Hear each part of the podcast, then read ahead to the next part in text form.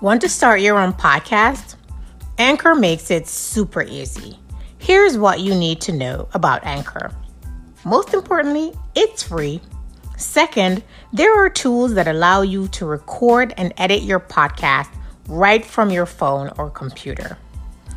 Anchor distributes your podcast to numerous platforms such as Apple Podcasts, Spotify, and more. You can make money from your podcast with minimum listenership and it's everything you need to make a quality podcast all in one place. So, what are you waiting for? Download the free Anchor app or visit anchor.fm to get started.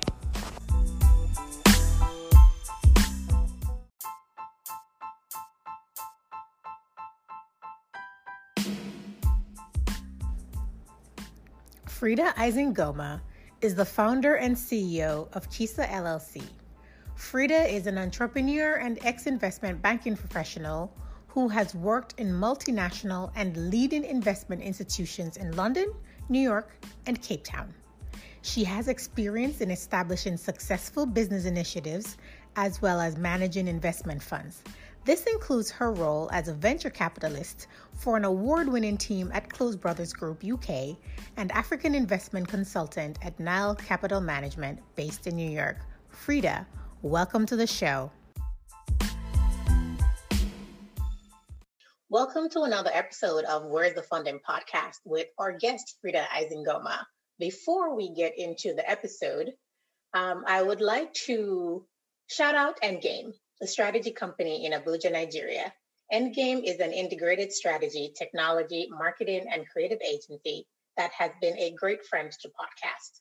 If you are looking for a strategy and marketing company to help you with your business, check them out at endgamehq.com. Now, let us get into the conversation with our wonderful guest, Frida Isingoma. Frida, welcome to the show. Thank you so much, Michelle. Thank you for having me.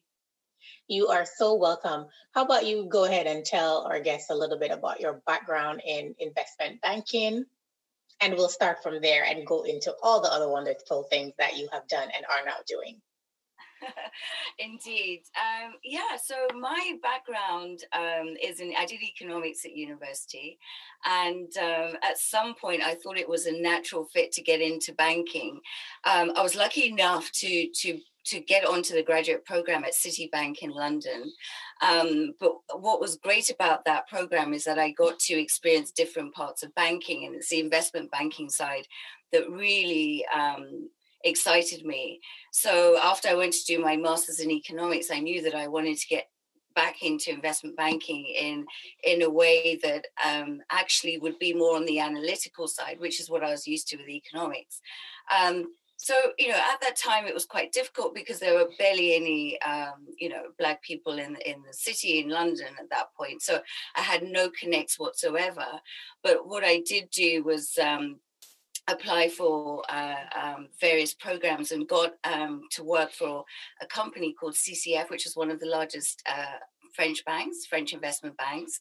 And I started my career off um, basically in the aerospace and defense sector as an analyst, um, which was which was quite a feat at that time, um, uh, covering companies like BAE and Boeing, and uh, I got quite excited about it. But the analytical side still interested me very much. And uh, two years into that, I was uh, called up by Close Wealth Management, which is one of England's um, largest wealth management banks um, to go onto the venture capital side and small cap uh, equity side.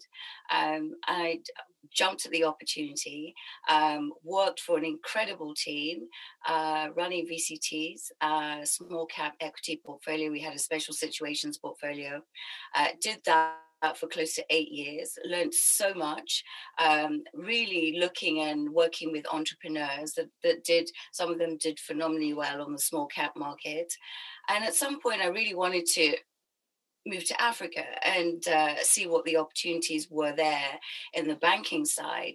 And at that point, you know, I was lucky enough to um, get called up by someone at Investec Asset Management. Um, they had a London division, um, and at the time, um, uh, there was they were looking for a portfolio manager for their Africa portfolio that covered literally the whole of Africa, excluding South Africa.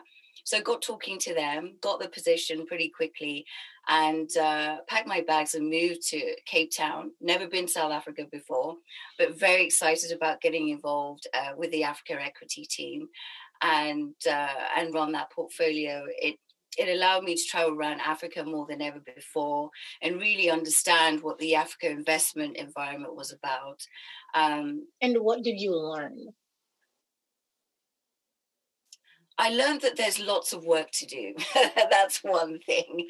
Um, but it made me very proud of of what the development was in Africa. Because when you're sitting on the sort of Western UK side, you see, you know, you're always been taught about what Africa's not achieving, you know, what Africa needs to do. And when you're working, when I was working within this portfolio and really talking to chief executives and, you know, the the executive boards of some of these really large companies, whether it was telecoms or even um, sugar uh, or banks, um, they they all talked about the strategy they had for their own regions within Africa, but also within the whole of Africa, and it, it got me excited about what the possibilities were in Africa and what people have been doing and what people are doing to literally um, push the development of Africa.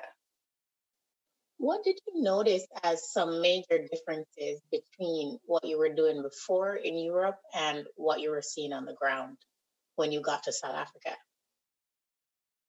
And in terms of the portfolio management, the, the listed equity, uh, yeah. one thing that I was, the, the main thing which struck me when I got there was how what I found with when when you're looking at sort of UK because it's sort of you know you get more advanced in industries and technologies, etc. Um, there was more of a voice for smaller companies within the UK. Whereas in Africa, the immediate thing that struck me is that you're dealing with very large companies. Some of them have been traditionally family owned, uh, been in the family for years, and and then it's sort of succession, and then you get the the, the children owning the companies. Um, so much larger companies were successful within Africa. So you you have that large company structure, and then you have these tiny sort of micro companies, um, people starting. Um, a lot of it is is you know it's within the great area of trade, whether it's a, a woman deciding to start, you know, a hair salon or a market trader. So there was this huge gap. There was not much of sort of the middle ground in terms of companies. Um, so mid cap wasn't as as big a thing as it is in the UK or the US. Whereas in you know Africa, it was either very large cap or very very micro cap. Well, based on your experience, what what needs to happen to help to build up that mid cap space? Because we know that there are lots of sort of small or small SMEs operating yeah. at a smaller scale. And yeah. then you have the big sort of, you know, family run businesses that have been around for a long time. Yeah. There's that gap in the middle. How do we bridge that gap or do some more yeah. pipeline development so that some of those smaller companies that do exist can scale up? Yeah. A lot of it has to do with funding and support being perfectly honest. And I say that as an entrepreneur that started a business within Africa, you know, at the micro cap level, literally from a piece of paper and grew that, is that a lot of it's about funding and support. I think with that, because you can't scale a business to the way you want it to scale unless you have that funding and support.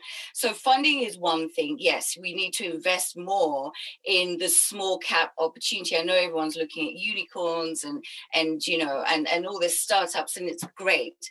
But there are people there that have existing businesses. They've proved their business model. They know who their customers are, um, that are lined up for incredible growth if they have the right team, so right right executive team that can come on board. So when we're talking about support that's very important. There's a lack of that in africa and you get a lot of like smaller companies and and you know uh, entrepreneurs literally treading that ground themselves you know? Um, they need more support in terms of a team but also routes to market as well. And that's what an executive team can do. But if we create the pipe a greater pipeline for routes to market then we can move companies from small cap to mid cap much easier. And then obviously the funding behind it is what really will make the difference. When you're working within you know as an entrepreneur what i saw is that although I was approached by a few venture capital firms, what they wanted was basically to own my idea. They didn't want to help me facilitate growth within the market. I could see the growth. I literally lived the growth. You know, I could identify where my customers were, what they needed. I could even at some point really identify what stuff I needed to grow the business. But when I was approached by uh, various venture capital companies, they uh, were more about, oh, we just want your big, you know, your big customer, your big um, uh, supply, your big uh, customer base. We want this, we want that, rather than saying, okay, we come in, we see your vision. What do you need in order to facilitate the growth of that vision? So, so what a lot what happens is you don't you then fear the possibility of growing past what you feel you're capable of as an entrepreneur in Africa. So when when you want that funding, that funding has to come with explicit support for your vision. And I think that will make the difference in terms of growing the smaller micro cap to the mid cap within Africa. Frida, you mentioned that you're an entrepreneur yourself and that you started a venture from micro, so from the very beginning. Yeah. Tell us a little bit about your own entrepreneurship journey and what yeah. you learned from that. Yeah. Um, many things. Thank you, Michelle. Um, I decided um, um, to be an entrepreneur, and that was mainly because I was inspired by other entrepreneurs. You know, I'd met them when I was running a, a venture capital trust, and um, always loved their passion for their business. And you know, there's always, I think, I mean, I think everybody has a, an idea they think would flourish if they were given the chance to. Um, but how I came into it was not having this idea for a very long time. When I moved to to uh, South Africa, and that's the beauty about Africa is you, you know, if you come from outside, you see lots of opportunities of of businesses that you could actually place within that market that you believe would grow. So that what I identified was something that I missed doing myself. I missed getting my eyebrows done, and um, you know, and I had a colleague of mine uh, take me to do my to get my eyebrows threaded in various sort of um, beauty um, beauty places, but mostly spas and, and people's houses. And I thought, well, surely there's an easier way to do this. And just before I left London, brow bars had started to become a really popular thing. So as I, you know, I, I still had my job and I thought, well, this, I think this could work. And when something really keeps you up at night, it means you should try it, you know.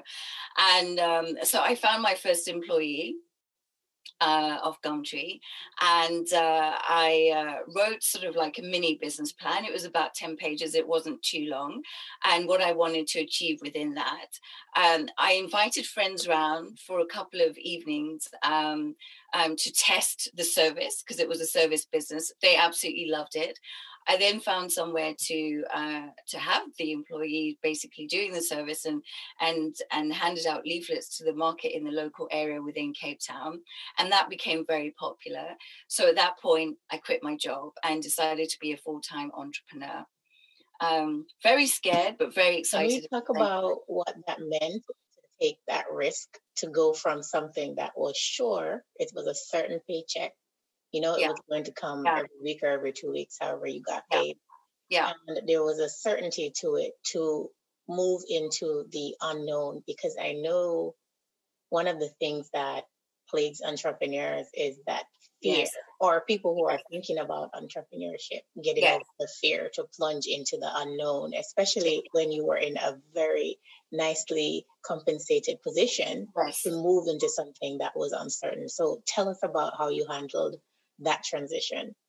Yeah, I mean, I, if I if I knew what um, I knew, if I if a few years into it I'd known what I would have what I knew back then, I would probably have thought twice about doing it at some point because the thing is with entrepreneurs people feel they have to be 100% certain.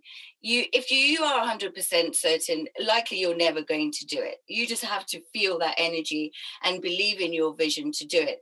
It was a massive transition and my advice to anybody doing it after i you know i used to mentor um, uh, young female entrepreneurs and one thing i would tell them is um, is that just make sure one you believe in your vision and your mission um, but also make sure that you've got enough funding that you can actually live because going from a very comfortable situation which I was in with investment banking for a while. I was in it for 12 years and then going to somewhere where there's absolutely nothing coming in. You have to make sure you can put food on the table and you have a roof over your head. Um, I was very, I'm very comfortable with numbers, and that's one thing about being in finance. You grow comfortable with numbers. So I made sure that I had funding for at least 18 months that was the important thing to make sure that I could actually pay my bills for 18 months. There are obviously lots and of. that's what you call runway in, exactly. in, in entrepreneurship, right? Exactly. Making sure that you have enough of a runway so that you have time to kind of cruise down and hopefully take off. Exactly. exactly. And then some people don't don't actually look at. They think, oh, uh, I, my business will be you know it will have exponential growth within six months and uh, and and then i'll be fine so i only need six month pot the truth is likely it's never going to happen you know? Uh, i mean over nine was it 90% of businesses fail within the first few years? Um, and also one thing that, that that businesses don't they might be cash generative but it's likely you won't be profitable for at least five years. And what does that mean? It means that you're literally living within small means particularly if you have to employ a team. You know most businesses do have to employ a team. So if you have to employ a team remember leaders eat last so you won't be paying yourself for a very long time. Can you say that part again, Frida? Leaders eat last. Leaders because you have to make sure that you are feeding and funding exactly. the business before yeah. you can feed and fund yourself. Otherwise, the business is not going to take off because yeah. you literally be cannibalizing the business for your personal benefit. Exactly. And a lot of what people don't understand is revenue is not profit. Revenue is not profit. There are costs that come after revenue. And by the time you pay co- costs, you might find out that you're loss making. So that even the idea of you then taking a salary is not viable. And also, what a lot of young entrepreneurs or even older entrepreneurs don't realize is that unless you're paying yourself within the business, then you're actually not calculating the cost properly. Your salary, whether you're paying yourself a salary or not, should be included as part of the cost of the business for it to be viable and um, and and that transition process from actually earning a salary to going and relying on your own salary uh, is is very very difficult and and that's one thing that entrepreneurs should be aware of and i think that's actually the main reason why a lot of entrepreneurs fail because they don't anticipate that actually the revenues that they thought would come in after 6 months actually probably come in after 2 years and you haven't guaranteed yourself enough of a buffer to last through that period. How much more difficult does that make it for you know, a young African entrepreneur who didn't have the financial stability behind him or her before yeah. starting a venture yeah. like you did. Yeah. How, what's your advice to someone like that who yeah. They have a great idea that they believe in, so yeah. they have that there. Um, how do they get in the game without that access to funding and also access to the type of advice that yeah. you know because you were very learned in in at least in in in, in markets and investment and finance yeah. before you started so for someone who is not coming from a privileged background like you did because that's privilege how how do they navigate yeah the early stages of entrepreneurship especially yeah. on the continent. Anywhere, well, anywhere in general, right? But especially on the, the continent. Yeah. I mean, even with with everything that I knew, I made mistakes, Michelle. So um, so the mountain is definitely higher for somebody that doesn't have that privilege, doesn't have a buffer of savings that I had to actually take me through that period. I mean, my advice would be if you really, really, really believe in what you're doing and your concept, again, in your vision and mission, is to start small once you start small, there's a beauty in just starting to me. What i found is there's a beauty in just starting and once you start you you then start seeing what the avenues start opening up as to where you should go maybe in terms of actually uh, locating your business as well who your client base is and um, and who the actual network should be. So your your network might start within your local area, and that's absolutely fine because your your client base within you is in within your local area because that's who you're catering to. And it's once you do that, because I always advise people to become a scholar of their own business and become a scholar of their industry. And once you do that, you'd be surprised the people you meet that then say, I love absolutely what you're doing. That could be a client. Your clients, you know, then become your friends in inverted commas because you're catering to them. They become your brand ambassadors. They're out there talking about you. And the more you get people talking. They're also your investors because they're putting money. And they're your investors. In addition to being your brand ambassadors. Exactly. So you might not know anybody, but you don't know who the people you're coming across know. And then they will then recommend your business as well. So you'll never never you never know who's going to come and knock and say wow i see what you're doing. How can i help you? Or actually i have uh, you know i have somebody that might be interested in what you're doing or you know i work with a various distribution channel that would be interested in partnering with you. So as long as you are so focused on what you do and doing it well the people who are your clients or your suppliers then become the people that advocate for you in corners that you're not in, in rooms that you're not in. And that's what you should rely on too. That's wonderful. So back to Browbar. Tell us yeah. a little bit more about the evolution of yeah. of that. So yeah. you started it and how did it evolve? Is it still running or where are things with that now? Yeah. So I started, um, I quit my job after six months of seeing that actually it could be something that could be quite popular in South Africa. I did a lot of work on the markets um, to see um, basically how much South African women spend on beauty. And I saw that was quite large. Um, obviously, the market was obvious at that point. Well, so market research. I did a lot the market. Yes. Where you can place yourself in the market in comparison to the services that are already being offered to women was an yes. important um, piece of research to do. It was an important piece of research. And before I quit my job, I did a trial. So I did a trial for six months. So the investment I made was very, very small. And what I wanted to see in that trial was would it be popular? If so, why? Who is my client base? I always tell people that you should know more about the customer than they know about than they know about themselves. And I was introducing a new service. Threading was not popular at that time in South Africa. A lot of people didn't know what it was. Um, they were doing, women were doing waxing. So a lot of it was an education piece. So I created a lot of content around threading and would actually then hand that out. Oh, here, do you want a leaflet about threading? Do you want to know its benefits? Do you know, and, and all of that? Do you want to know more about your eyebrows? And that was a value added service that I felt when I did launch the business that I could offer. But I only learned about that during the trial period. And that's what made me confident about going to the next stage and leaving my job and starting it full time.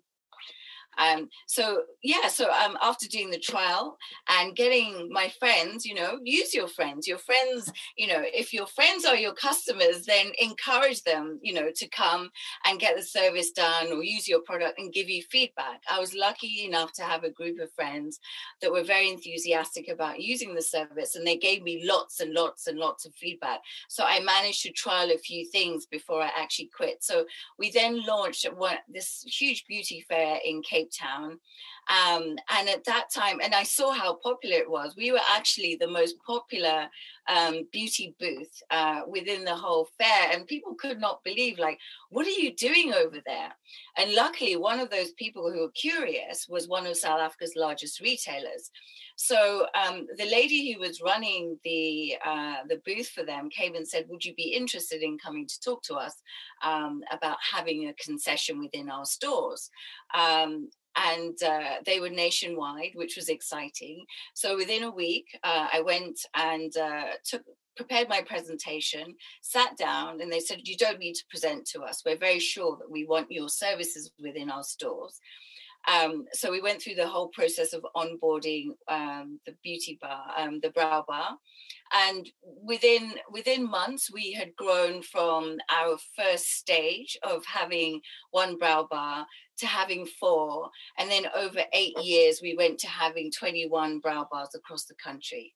So it grew quite strongly um, sometimes it grew beyond. I realized what the bottlenecks were as the as the retailer was asking for more uh, uh, brow bars, and one of the biggest bottlenecks was actually having enough staff members to staff uh, um, those brow bars and actually know what our services were, the quality of our services, the way we did them. Because one thing that I was very clear about was rather than building it as a salon, is to build it as a concept and a brand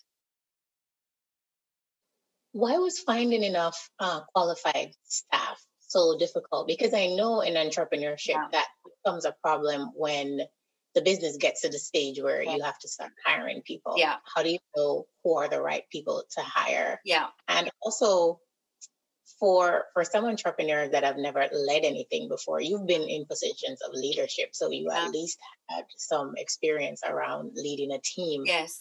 What are some of the challenges with learning how to lead a team and trying to find the right staff. Yeah.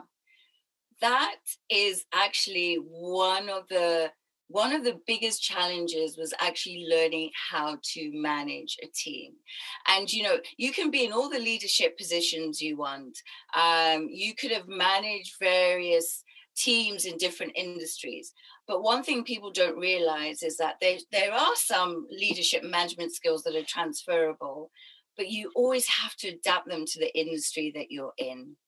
And that was the biggest challenge I had because not only was I in a culture that was not familiar, um, because I'm not from South Africa and I hadn't been living there a long time, is that um, I also was in an industry that frankly I didn't know anything about. Um, so I had to learn what those nuances were. How do I manage a team of beauty therapists? What sort of management team do I need uh, below me to manage them as well? And when you're growing a business across a country, you know, in different regions of the country, that, that in itself has its own nuances as well. Um, so it, it was a web i have to say but but i i had to make mistakes and allow myself to make constant mistakes as well.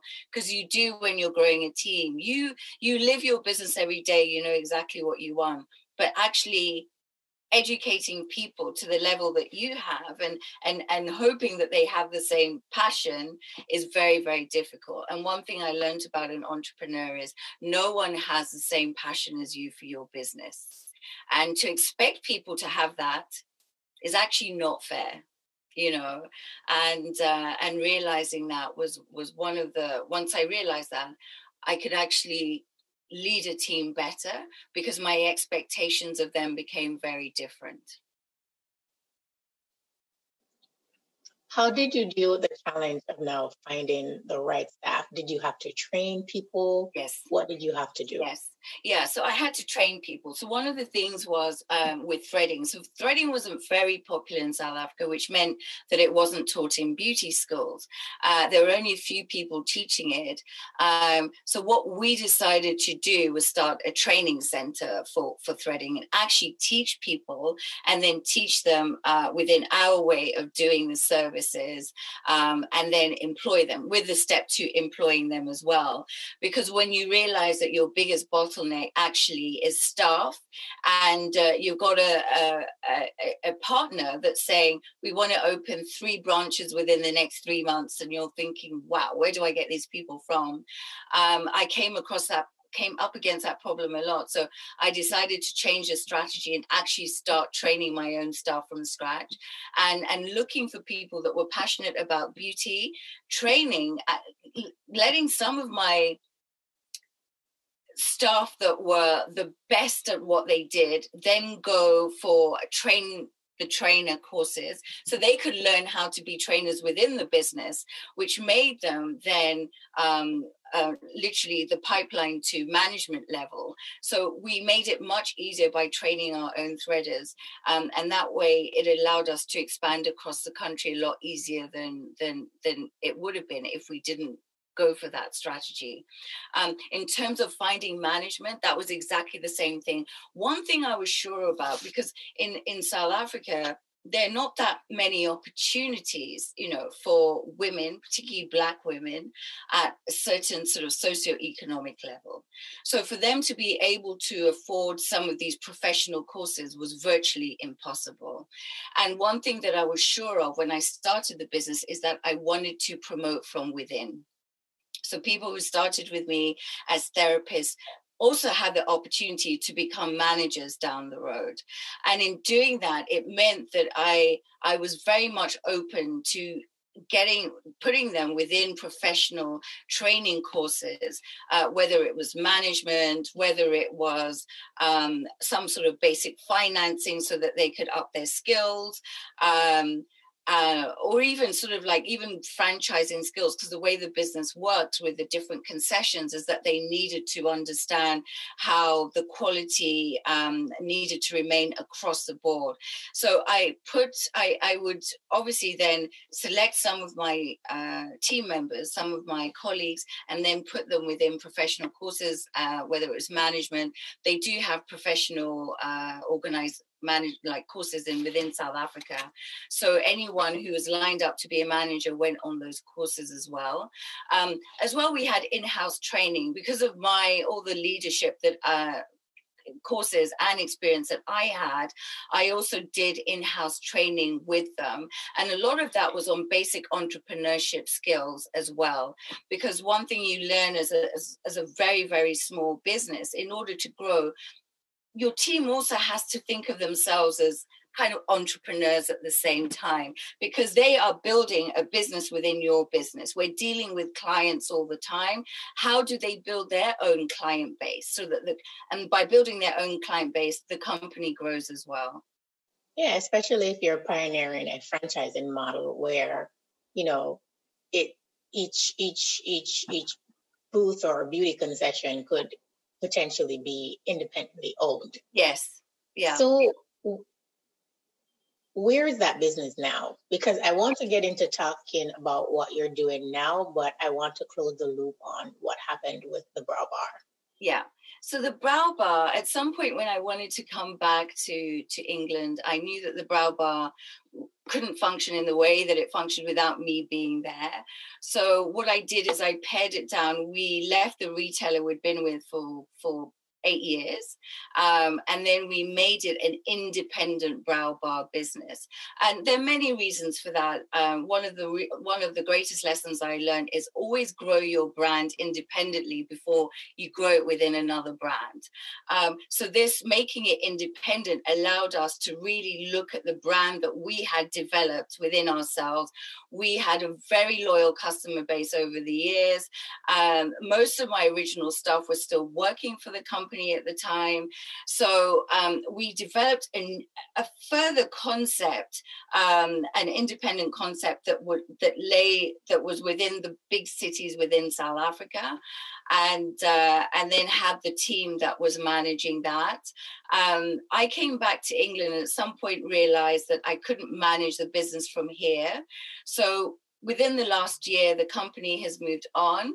It, I sold it to a consortium of staff members and beauty entrepreneurs that wanted to take it forward. So that's where it is. I still advise for them now and again. They still ask me questions. Um, and I was strategically advising for them in the first sort of six, seven months. Um, but obviously, the business that I'm doing now takes up a lot of my time. So the brow bars are still there, and um, but they they're being independently run by other people. Thank you for sharing your entrepreneurship story and the lessons that you learned as you went along the way, even though you came in with a lot of information already, more than some people might know when they start. But the thing is, it's a journey, no matter where you start. Journey. journey. So now let's talk about Kisa art. Yeah. Why art? And what is the big problem that you are trying to solve with Kisa art? I know with the brow bar, you were trying to give women fabulous eyebrows yes. that they could get without having to go to someone's house or to go to a spa. So with Kisa art, what's the problem that you're solving? Yeah, so Kisa art is uh, um, eh, within the modern and contemporary African and diaspora art sector. Um, it is solving a problem. So thank you very much for saying that. And I actually think as an entrepreneur, you should be solving problems. If your business is not solving a problem, then um, really you know it has it, you find that it has it doesn't have much use um, the problem kisa art is basically focused it's we are art investment specialists and we are focused uh, mainly on two sides. So we have an, an, art fund and we're going to have other art investment vehicles along with that um, that's focused on uh, modern and contemporary african and diaspora artists. But the other side of the business is focused on the ecosystem and and when i say the ecosystem i mean the art ecosystem in total within africa and the diaspora within our communities and how we can basically create a sustainable um, art ecosystem that creates a kind of visibility and legacy of African and diaspora art. Um, so it's solving the problem because right now, what we have within the African and diaspora art industry is we have this beautiful wealth of artists um, uh, across Africa in the diaspora doing incredible things. Um, even though the visibility is lacking, the artists are there. And what, and then what we have on the other side is a distribution channel. Um, by that I mean galleries. We have art fairs. We've got auction houses, mainly um, um, the majority of them are outside of our communities, uh, both in Africa and the diaspora, but they are there what we need is a stronger infrastructural uh, uh, base around it. And that includes institutions. So it could be educational institutions uh, that teach art or focus on art. It could be museums, um, could be art funds, you know, uh, corporate uh, investments in art. It could be shipping, anything from with logistics, insurance. Um, also in terms of archives as well. Uh, so we need a stronger uh, we need a stronger ecosystem to support the development of the artists and the ecosystem in general. So those are the issues that I'm focused on solving within the market. Um, in terms of investments, what the fund does is uh, it really um, the fund is focused on, on on impacting the market as well. And by impacting is it will have a, a collection that will be used to create the visibility of both the artists and the market on the global world stage as well. Frida, who's the clientele for the art fund? And I know art can seem a little bit highbrow and unreachable to a lot of people who might not understand art, its value, the art world. They're like, I just don't get it. Yeah. Is there also an educational aspect that you're yeah. trying to do. Yes. And then my other question is, um, and maybe I'll wait for that. Answer this these these questions first, and then I'll come in with the the next one. Okay, so the art investment vehicles are very much. I mean, for that, they the the the clients for that are mainly mainly uh, institutional investors. So it could be fund of funds, family offices, but also uh, collectors, um, because you know the art funds that we currently have available um, have a high ticket price. It's really for high net worth individuals.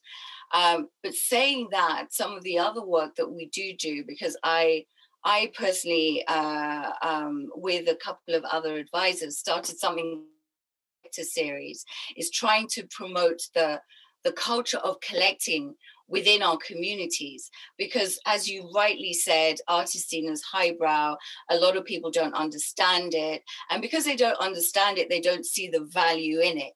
Um, is really trying to educate people people on the fact that art is a viable alternative asset.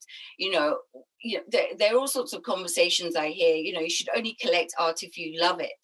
Uh, yes and no you know because you know we all have we all might have different assets that we might not love but we realize that they're valuable i think there's room for everybody in this so so what i also teach is that you can start building a collection. I've been building a collection for 20 years. At that time, I love art, but I didn't know much about collecting art. So I'd buy what I love. I still buy what I love, but I'm focused uh, a lot more now on what's investable art as well as the same time. And we teach that we teach young collect young and older collectors, um, potential collectors, how to get involved in the market, but really have fun with it as well. So art is an investable asset. It generally yes. tends to appreciate.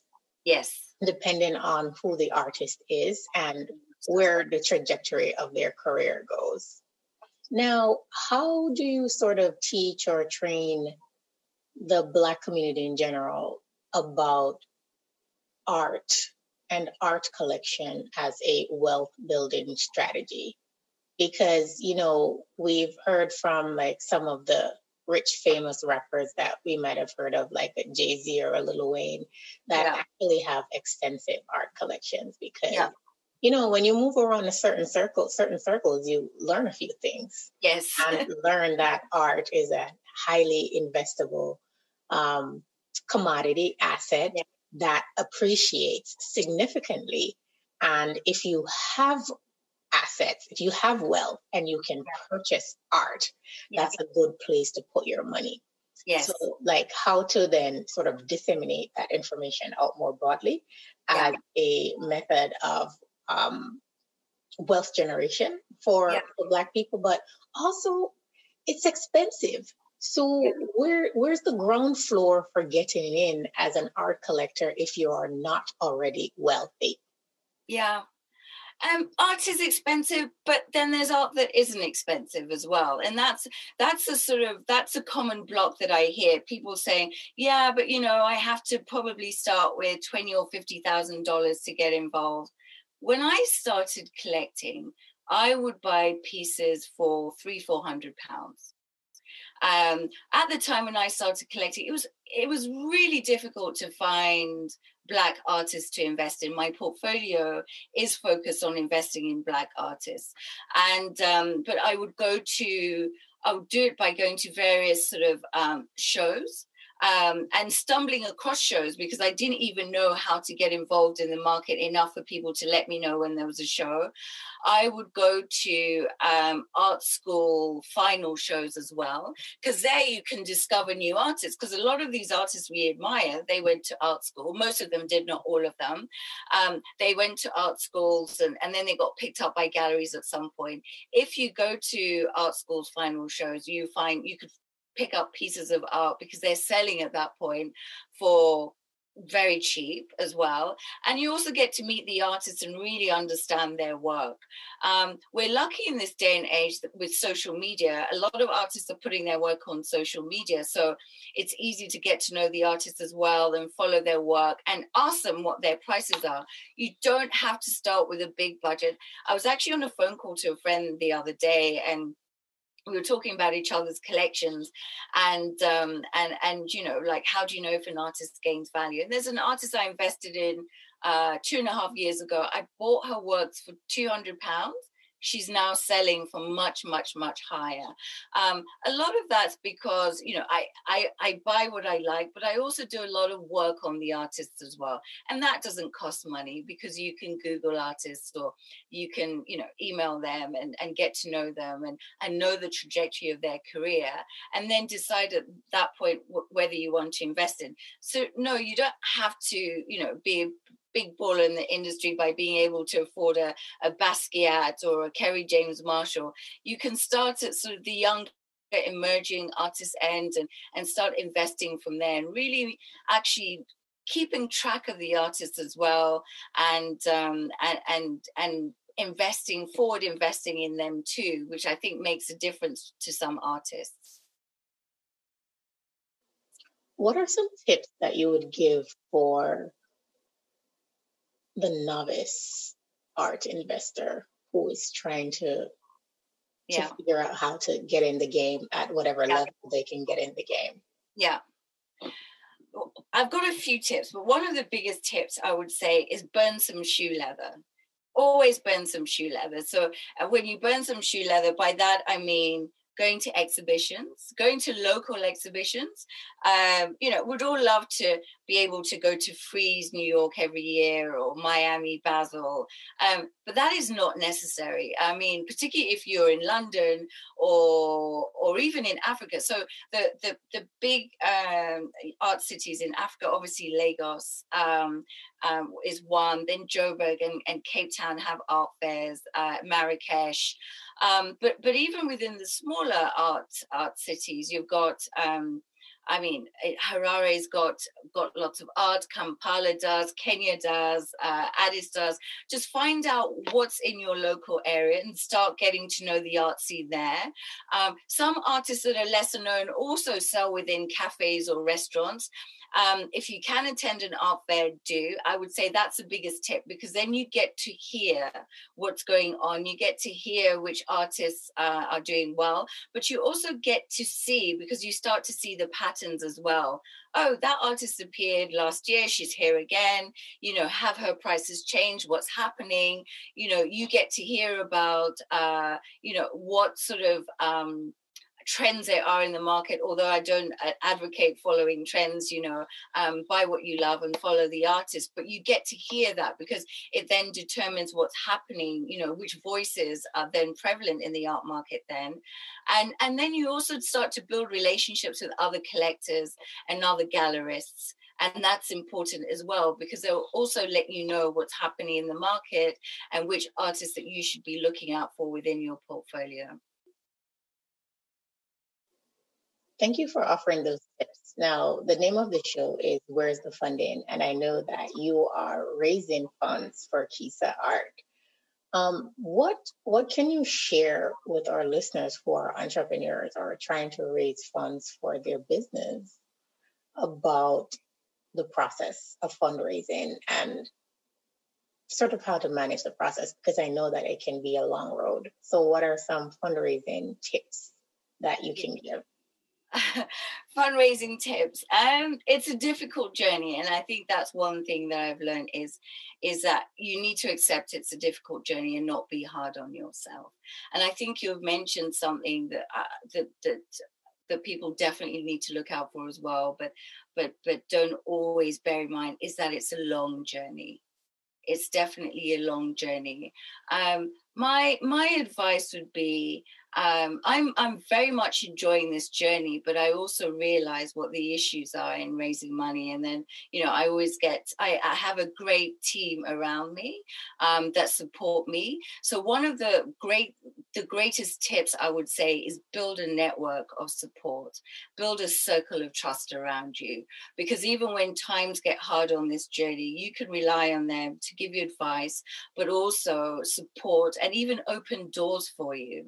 You know uh, your network is so invaluable anyway but on this journey it, it's it's like gold and treat it like gold. Don't don't be flippant with your network at all. Don't don't abuse your network at all. Always understand that that nurturing your network is absolutely vital because those are the people just like on, on any entrepreneurial journey, that will speak for you in rooms that you're not in. And that could actually lead to funding in your business. I like that. Now, can you give some tips on how to effectively network and not just meet somebody yeah. in two seconds later? Ask them Which is what a lot of people do. Time to build a relationship yeah. with them. Would you please provide us some tips um, for, you know, entrepreneurs who are in that space where they're yes. looking to network, raise funds. How are some very some more couth and sophisticated ways to go about relationship building within a network because it's really building it is about building relationships and i think people don't realize. I think i think one one thing that i've learned particularly in this covid where we haven't had the opportunities to meet people face to face we haven't had the opportunities to to sort of break that ice that you do when you're in person. You're doing it over a Zoom call, you might be doing it over a WhatsApp call, even, uh, or back and forth emails.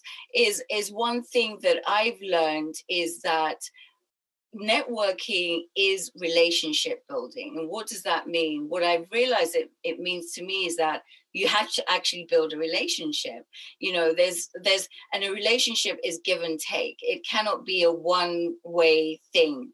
You have to understand as much as you should even focus i focus on giving more than i'm taking. And if i feel i can give to someone I will give it, you know, um, so that they feel, oh, wow, I could call Frida about this rather than me always saying, yeah, but aren't you going to introduce me to somebody?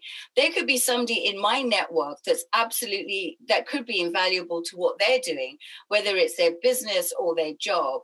And I'm always willing to do that. Um, and I think that's important because if people always feel that it's an ask, they then see you as a burden. Um, but at the same time, as well, you're not understanding that there's probably someone in your network that could do with the connection on the other side as well. So if you're constantly looking to create these beautiful loops network, you then become an invaluable source to a lot of people as well. Frida, wonderful advice. And we will end on that note, unless there is something else you would like to add? No, just thank you so much, Michelle. I really enjoyed having this conversation with you. And I have enjoyed having you on the show and talking through your career arc. Yes. From in working as an investment banker to a startup entrepreneur to an art investor. It's been a wonderful journey and I've enjoyed exploring that with you and expressing that um, to the audience who is listening to this podcast. So before we go, I would like to thank our listeners. I hope that you got what you expected when you tuned into this episode. If not, let us know what you want to cover by completing a short survey in the show notes. So make sure you check out the show notes. If you would like to be a guest or a sponsor, please contact us at where's the funding at gmail.com. You can find us on Anchor, Apple Podcasts, Google Play, Spotify, or wherever you get your podcasts. Please subscribe, stream, download, rate, review, share your favorite episodes, all that good stuff. And follow us on social media on Instagram at Where's the Funding Podcast and on Facebook at Where's the Funding Africa Edition. Also, follow your hosts, Michelle McKenzie and Lydia Nylander on LinkedIn. And Frida, where can we follow you on social?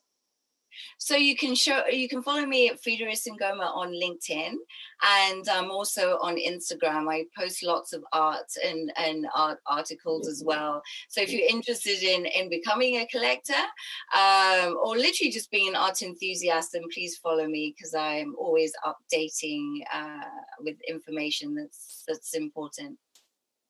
Wonderful. Thank you for listening, and see you for the next episode.